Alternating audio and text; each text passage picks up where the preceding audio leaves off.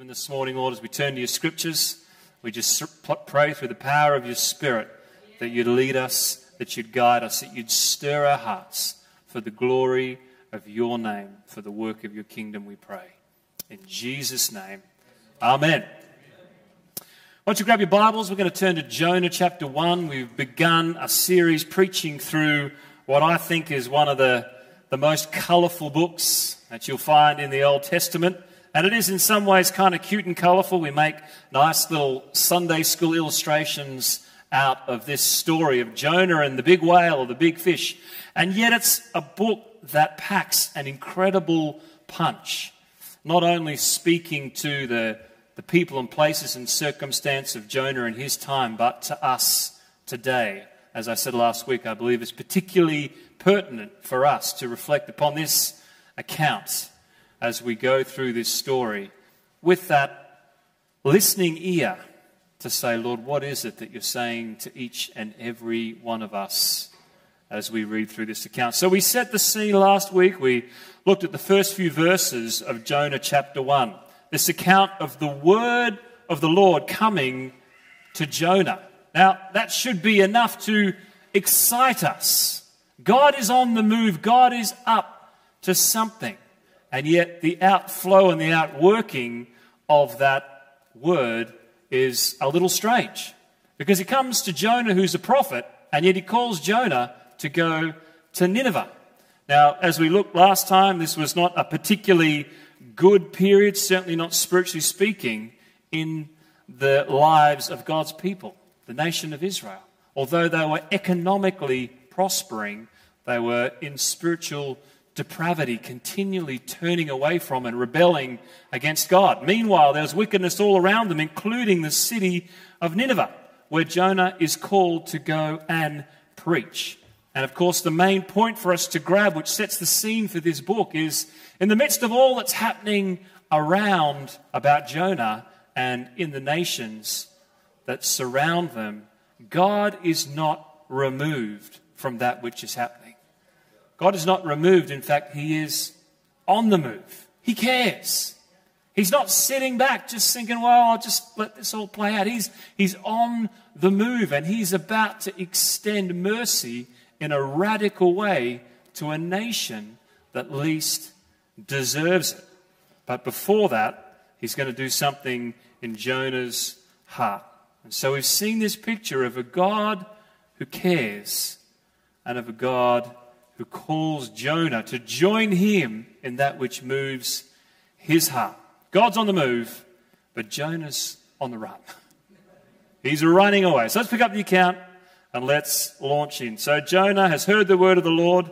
He's run away as far as he possibly can. He's found a boat. He's off to Tarshish, away from the presence of the Lord. Verse 4. But the Lord hurled a great wind upon the sea and there was a mighty tempest on the sea, so that the ship threatened to break up. Then the mariners were afraid, and each cried out to his God, and they hurled the cargo that was in the ship into the sea to lighten it for them. But Jonah had gone down into the inner part of the ship, and had lain down and was fast asleep. So the captain came to him and said to him, What do you mean, you sleeper? Arise, call out to your God. Perhaps the God will give a thought to us that we may not perish. And they said to one another, Come, let us cast lots that we may know on whose account this evil has come upon us. So they cast lots, and the lot fell on Jonah. Then they said to him, Tell us on whose account this evil has come upon us. What is your occupation? Where do you come from? What is your country? And of what people are you? And he said to them, I am a Hebrew, and I fear the Lord, the God of heaven, who made the sea and the dry land.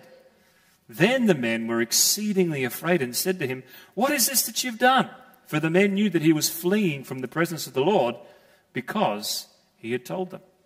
Then they said to them, Well, what shall we do to you that the sea may quieten down for us? For the sea grew more and more tempestuous. He said to them, Pick me up and hurl me into the sea, then the sea will quieten down for you. For I know that it is because of me that this great tempest has come upon you. Nevertheless, the men rowed hard to get back to dry land, but they could not, for the sea grew more and more tempestuous against them. Therefore they called out to the Lord, O Lord, let us not perish for this man's life, and lay not upon us innocent blood. For you, O Lord, have done as it pleased you. So they picked up Jonah, hurled him into the sea, and the sea ceased from its raging. Then the men feared the Lord exceedingly, and they offered a sacrifice to the Lord and made vows.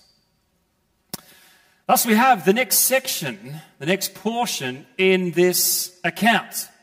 Jonah had run away from the Lord, and we find him there in the depths of the boat, in the midst of the ocean. So, the first lesson that perhaps we can learn is that you can run, but you cannot hide. You cannot outrun the presence of the Lord as much as you might like to try. So there he is doing his very best, not just to avoid the call, we mentioned this last week, but it says literally to hide from the presence of God as if you ever could. That's his mission. Not just to disobey, but to completely remove himself. I'm, I'm just going to completely remove myself from this entire equation, to live in complete denial of who he is and what he's called me to do. And so what happens, verse 4? It says, The Lord hurled a great wind upon the sea. And literally, this word for hurled, it's a fascinating word. The picture is the way that you would propel a weapon, you'd hurl a spear. And if we think this through, it gives us this interesting insight. It says, The Lord hurled a storm. This is the Lord's action. And yet, in that picture, we see there's an intentionality. It was hurled, it was caused for a particular reason and a particular purpose. Now, let's pause there for a moment because I think it's important to clarify. Not every storm that we see is caused by the Lord and is a result of our sin.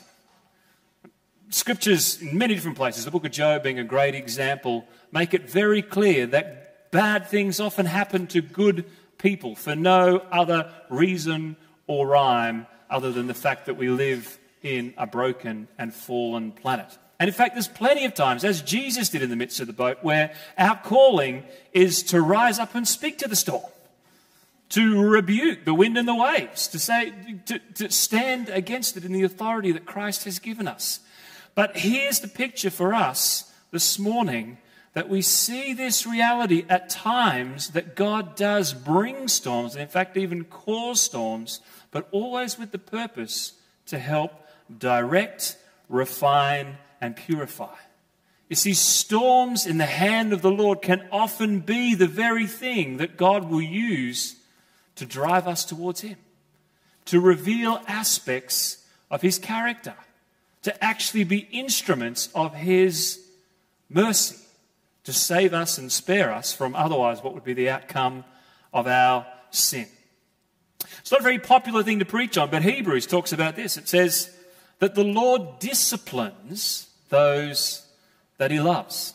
In fact, it goes on to talk about that, the way that you know that you're a child of God. And you think, well, how do I know? Is it my experience of his love? Is it the warm and fuzzies? And yes, that's all a part of it. But Hebrews actually says the way you know is that you've experienced the discipline of the Lord. That's how you know that you're legitimate children, that God, as a loving father, that is a part of his character as it is a part of the heart of every father and mother, it's Mother's Day this morning, is to discipline their children. I had a funny moment with uh, my eldest, Annie, the other week when we had Peter Stikey here, and uh, he was meeting the family. I was introducing. Um, Annie was next to me, and he said to Annie, he said, Oh, Annie, what do you think of your dad? And of course, in fact, I think he said, How would you rate your dad out of 10? Thinking, goodness gracious, here we go put on the spot in front of the visiting preacher, and she kind of looked at him and looked at me, and this is teenage girl, thinking, I don't know what, what answer we're going to get here. She said, Oh, I'd probably give him about a 7 out of 10. I was like, Oh, well, seven's better than nothing, and, you know, could have been a lot worse. And he said, What is it that, you know, what is it that your dad could do differently? Um, or how could he improve? And she said, He's way too strict. That was, so. By strict, she probably means there's not unlimited access to social media and the chocolate cupboard, two of her favourite indulgences. But as I, as I thought about that, and as I said to it to her in that moment, and as I regularly say, I said, Sweetheart, there is a part of me being a dad that loves you that involves discipline. There is. It's not always nice and pleasant for me or for you. And she's obviously older now, but all of my children, and probably get arrested for saying this in some quarters, but all of my kids have felt the, the hand of fellowship on the backside at different times.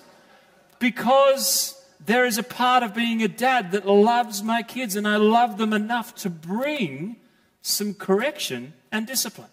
But see, that's the different, the difference that we see in this picture. It's not, it's not punishment for the sake of punishment. It's not a God, and I don't want us to read this in, that somehow gets some cruel pleasure out of just bringing pain into the lives of his people. It's a God of mercy and love, as the heart of every good father and mother would be, to bring correction, to bring discipline, to bring guidelines and have boundaries because I love my kids and because there is a sense in which, despite the teenage brains, which I had a a great badge that I think my mother bought for me when I was a teenager, and it said, Hire a teenager whilst they still know everything. You'll get it to come. And there is a sense, isn't there? When, when you're that age, you think you know it all. And yet, there's a few more years of wisdom and experience that I have that I can impart, that I can bring direction and correction into the lives of my children. So that's what we see here. This is actually a storm that God has caused in the life of Jonah that's impacting and affecting everybody. Not all storms are like that. In fact, that's where it takes discernment, doesn't it, at times to say, well, Lord, what is this? Am I to stand and to rebuke this storm? Or am I to stand in the midst and say, okay, Lord, use this, if this is your will, to refine and to purify and redirect? If this is your discipline, then I, I, I want that. I want to embrace that not to refuse or to run away from that. So we see this picture of a storm that has come, and it's not just a little storm. In fact, it says the mariners were afraid. They're so afraid that they're crying out to their gods. They're hurling the cargo. Now, think about this. This is their livelihood. This is likely what they were. They were a courier ship. And all of a sudden, they're just throwing overboard their next years, months, we, don't know, the, the profit the very thing that sustains them. They're getting rid of everything they can because they're so gripped with terror. So they're freaking out. They're doing whatever they can. And in the midst of this scene, the big storm, these people crying out to God, where do we find Jonah? Well, we read in verse 5, it says, But Jonah had gone down to the inner part of the ship and had lain down, and he was fast asleep. There he is. The storm is going on. The, the seafaring mariners who've weathered storms in their lives are terrified. And yet here is Jonah in the bow of the ship, and he is fast asleep. Why is Jonah sleeping? Is he exhausted from running? Perhaps. Is he consumed by his self pity? Is there a bit of guilt and self doubt? Perhaps. Is he blinded by this self righteous anger. Perhaps, perhaps it's all the above. We don't really know, but here's what's fascinating in the midst of this picture, and this will become important, is that Jonah has become so absorbed in and exhausted by his own problems that he has become completely unaware of any other circumstances that are happening around him. So completely self indulgent in running away, in refusing to fulfill the mission and the call that's on his life, that he has become so tired and so exhausted and so unaware of the circumstances happening all around him, even though they're threatening his very life and the life of the sailors. So we read on, and there's so many colourful bits of this story, but it says this So the captain came down you can almost see this picture. They're throwing things over and they're calling out to their gods, what do we do? And all of a sudden they're like, hey, isn't there someone else on board? Let's, what's, what's he doing? Let's go and find out what Jonah, this guy who kind of snuck on with them off on this journey, is doing. He comes down and finds him asleep.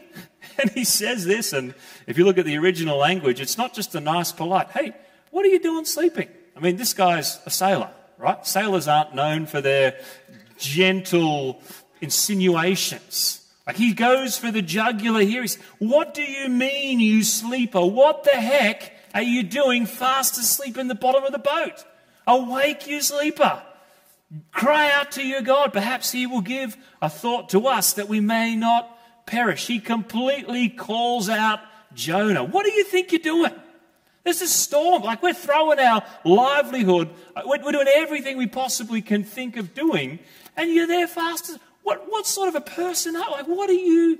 What are you doing? What is going on? Don't you care? Aren't you even willing to try? Perhaps he's thinking, who, who do you think you are that somehow you're above this? We're all in this together, whether you like it or not. We're doing everything we can, and you're just catching up on some 40 winks. You're so tired with your own running, you're there fast asleep in the bow of the boat.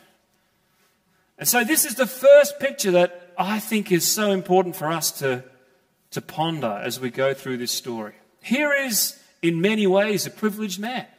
He was a prophet, he lived in a privileged position in the midst of a privileged nation, a nation that was prosperous, it was economically successful, it was expanding its borders, there was military might, a privileged person. And yet, we see him somehow arriving in this place where he'd become completely blind, not only to his own flaws, but to the concerns and the cares and the life threatening issues of those who were all around him. And in fact, we can see as we go through here, I mean, a whole other journey would be to look at this particular picture, as many has done, as a picture of the nation Israel. Because the very same thing had occurred. Here is a nation that had enjoyed the covenantal promises and blessings of God. They enjoyed a privileged position. God had blessed them abundantly.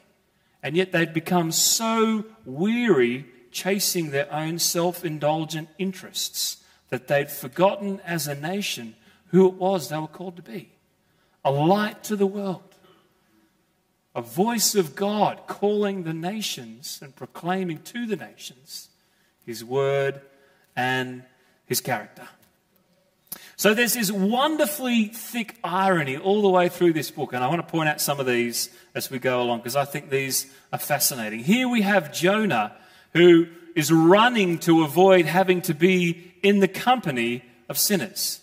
And what do we find out? He gets himself stuck in a boat in the midst of it.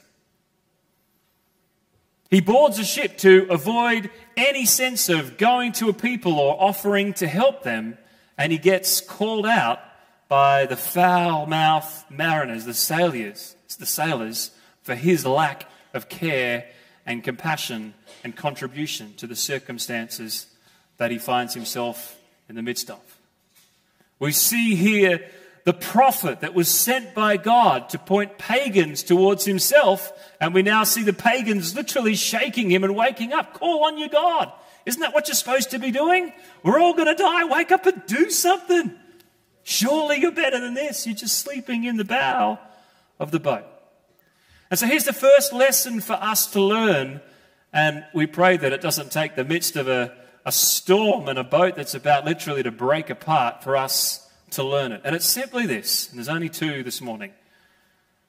I'll say it in a few different ways. The first thing the storm redefines is this reality for Jonah that his life is not lived in isolation. The mission for him was never to just simply do whatever he desired to do, to live for your own glory. If, if you feel like it, then do that.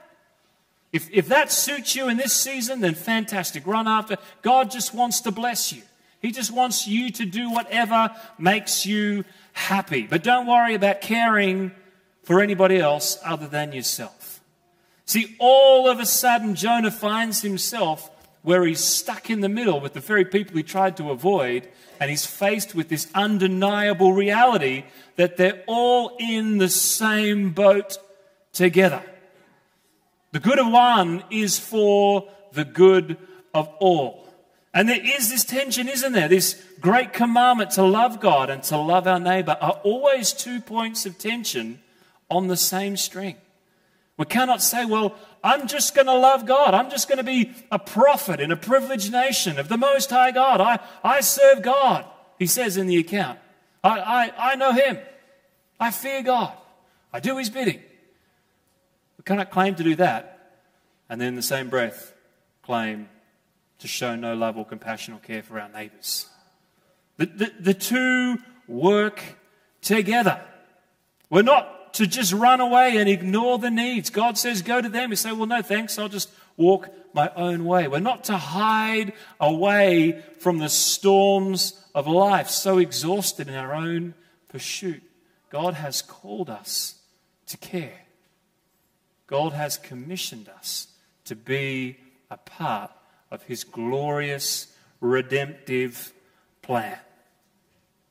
And I mention that for this reason. You know, we've, we've come through in many ways some interesting storms over the last few years, not just pandemics. I know we're sick of hearing about coronavirus, but political instability, there's wars, there's rumors of wars, there's you name it, we've pretty much had it in the last few years. And you'd think when these storms come as they do in life, and you'd hope and pray that they'd be catalysts to somehow bring us together.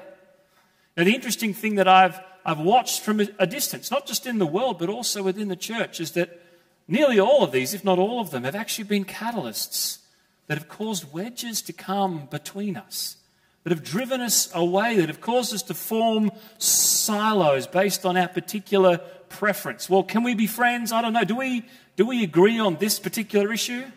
Because if not, then I'm, you know, I'm not quite so sure if we can associate and congregate. And do, do you follow my particular. Like, we get caught up into all this politicizing, pontification, and in the midst of it, you see, I, I think that we have become so exhausted that we've perhaps grown a little deafer, and I'm speaking of myself here, to the cries that are all around us, of seeing the need with our own eyes, which is increasing, not just physically, but spiritually.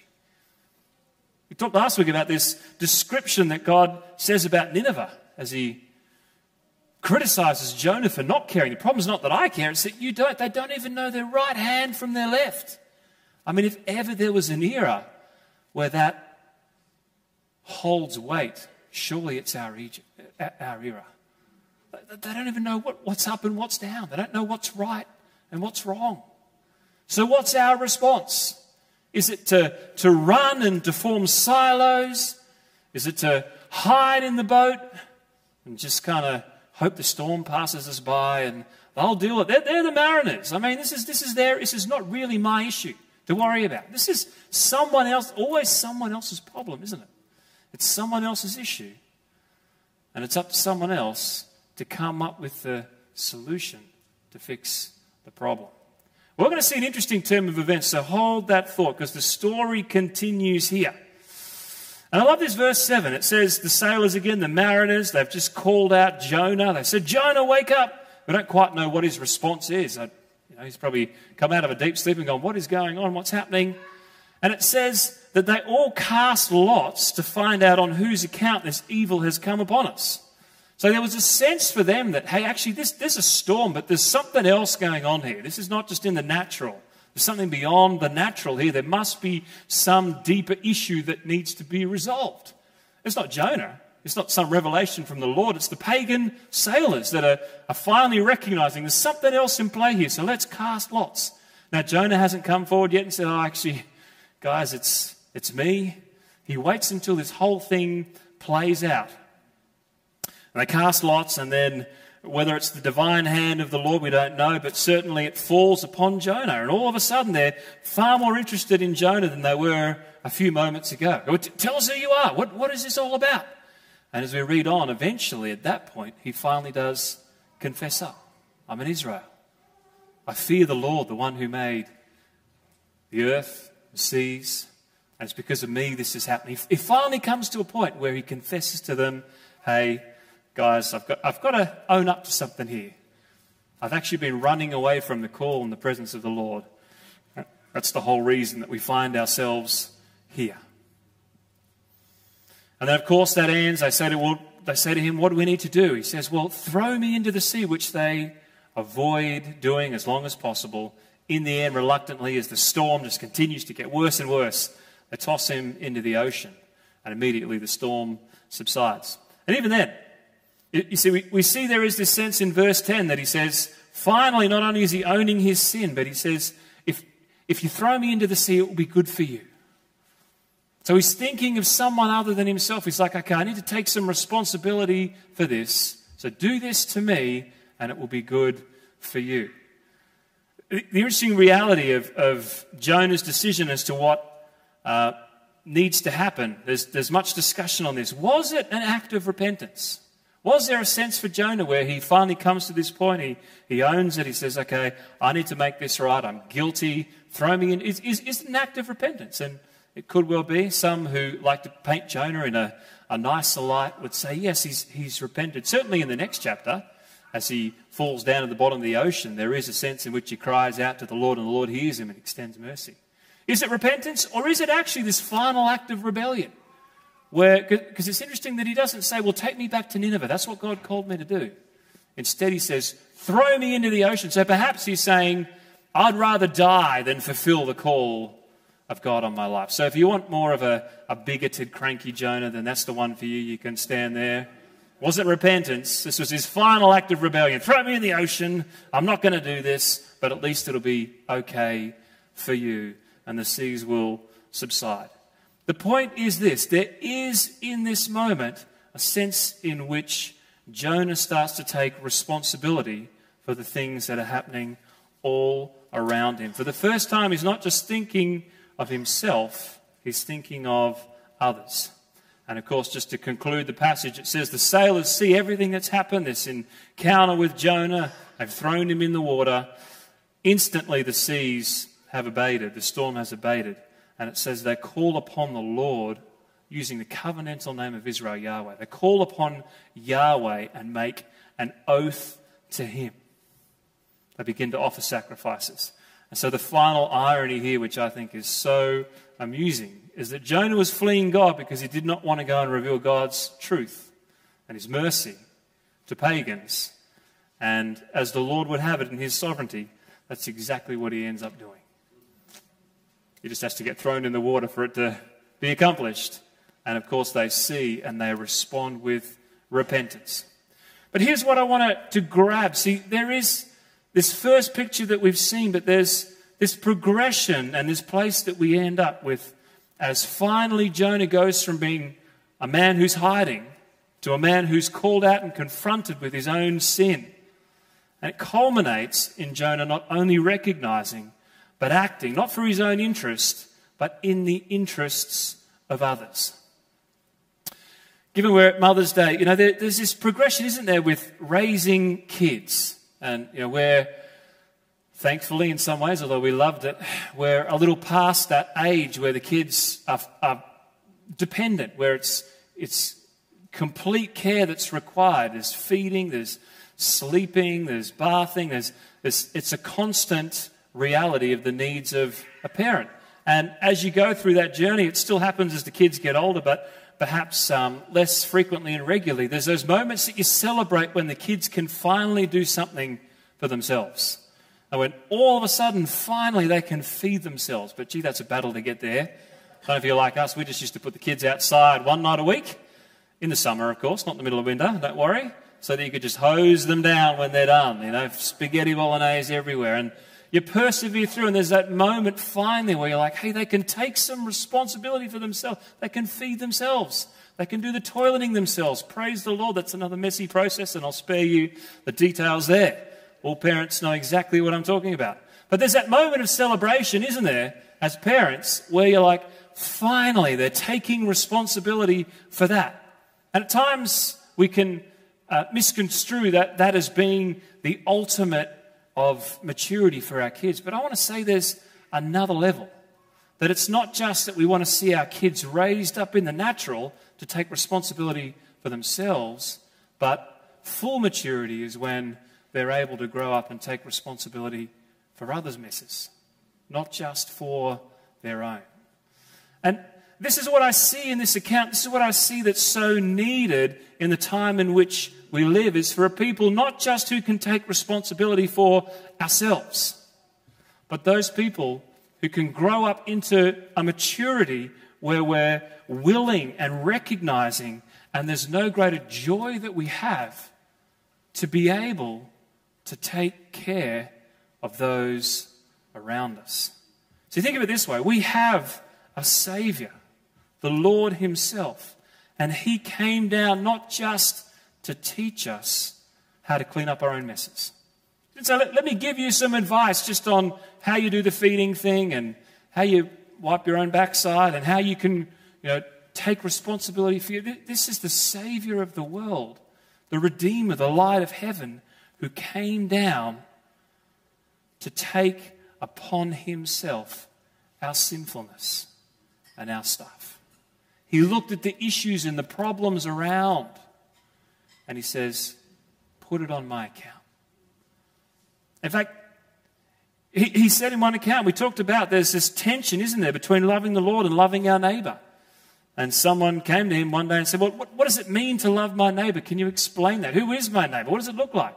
And he gives him this par- parable about the Good Samaritan, an enemy who came and cared for someone who should, in the natural, have been considered a person that he would have nothing to do with. And he bent down, he bandaged them, he gave them the care they need, took them into hospital, and what did he say? He said, Put it on my account. Put it on my account. Put it on my account. And so here's the point for us that I'd love for us to grab. See, I believe that there has been some aspect of the storms that we've seen that is the Lord refining. It is the Lord purifying. It is the Lord redirecting that as people of God, we've become so good at building institutions, at building organizations, at running down certain paths, of living in our little silos, but perhaps something that has been missing. And I can put myself in this category is a genuine love and care for those around us in need. Very happy to come and find people and justify our position and stand up on our high horse. But how many of us have really been willing, as Jesus did himself, to get down in the dirt, to love people who are the opposite to everything that we stand for, to bandage their wounds, to raise them up and to say, whatever the cost is, I'm here to pay it. Hopefully, not jumping out of a boat.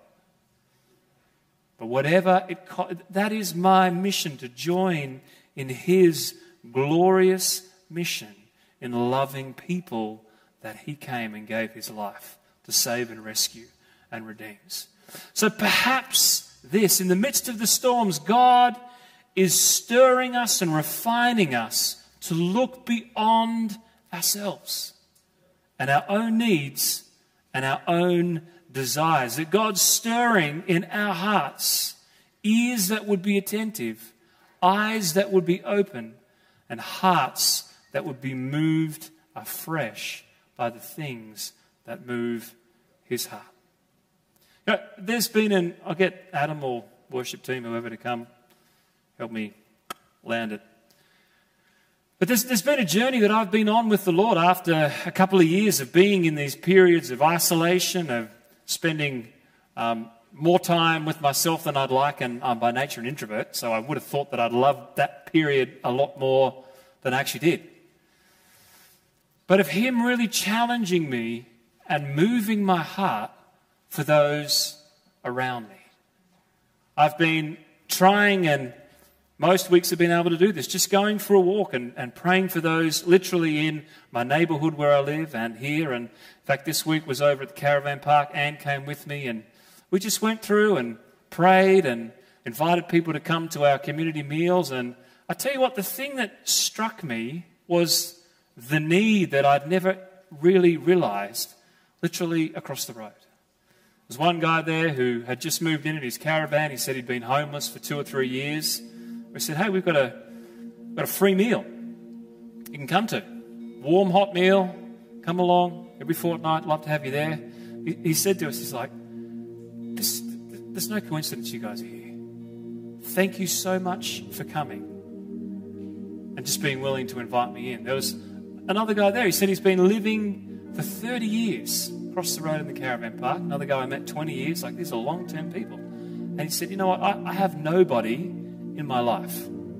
I've got one guy in the caravan park who comes to visit me. I'm so lonely. I said, Well, come on over. Like, if, if you want to come for food, that's great. If you want to come for fellowship, come on over. I had a, a young woman who, uh, just before I headed off on leave, so six weeks or so ago, she came to me. Doesn't actually come to this church, but she said, Hey, I've, I've just really had my heart stirred recent times, and I want to start up a, a ministry and use the building if we can here to minister to prostitutes in Fyshwick. There's a, a big national group called Rahab Ministries.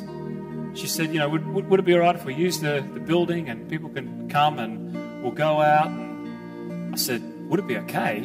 Uh, it would be our privilege to be able to be a part of that. And uh, she started that up. They've gone out a couple of times now. And she said, after they went out the first time, she said, It's amazing. We went to a couple of these places in our own neighborhood here in Fyshwick. She said, One of them we rocked up and they're like, Oh, it's about time you guys got here. We've been wondering when you'd show up. They'd heard about the ministry and they just go in and love on these ladies and just women who are involved in this ministry, build connections. As the doors open to share Christ and share the hope they have in Him.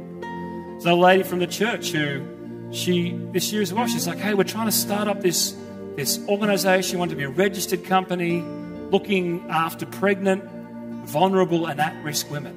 Why should they not have the services that other women who have money should?"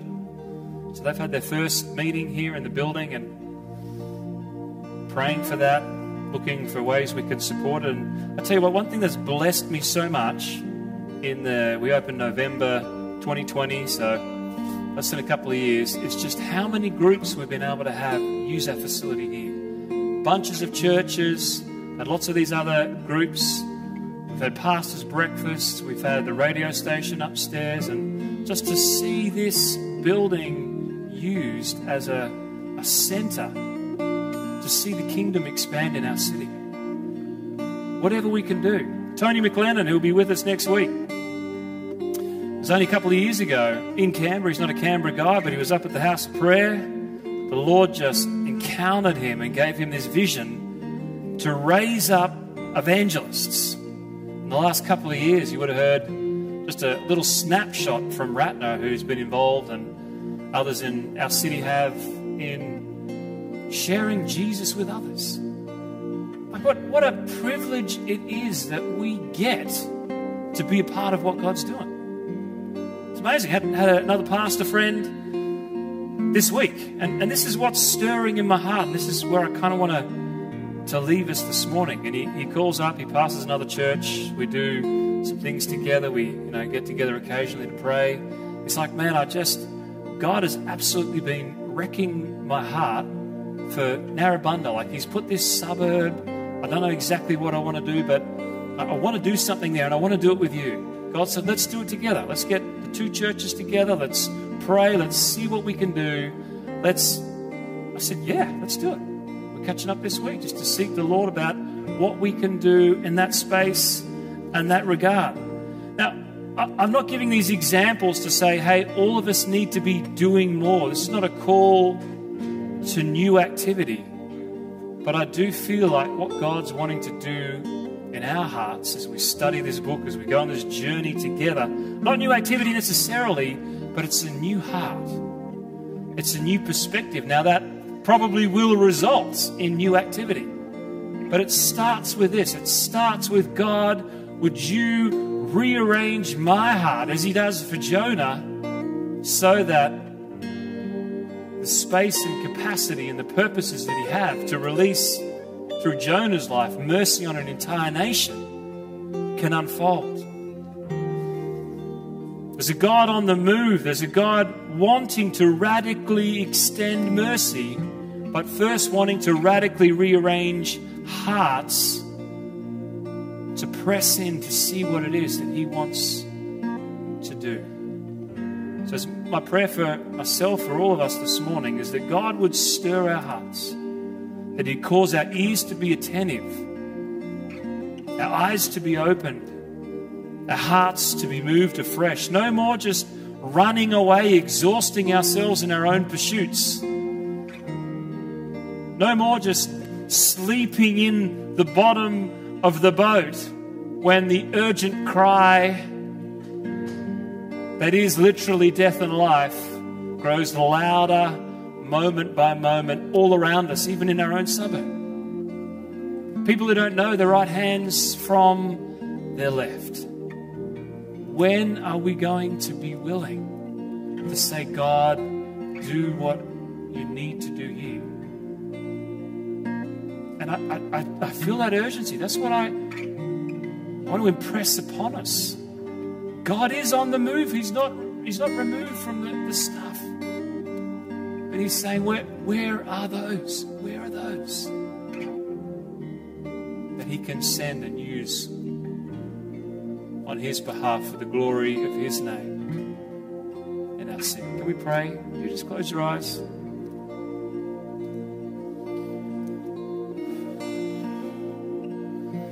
Lord, I know this morning that you've really stirred my heart.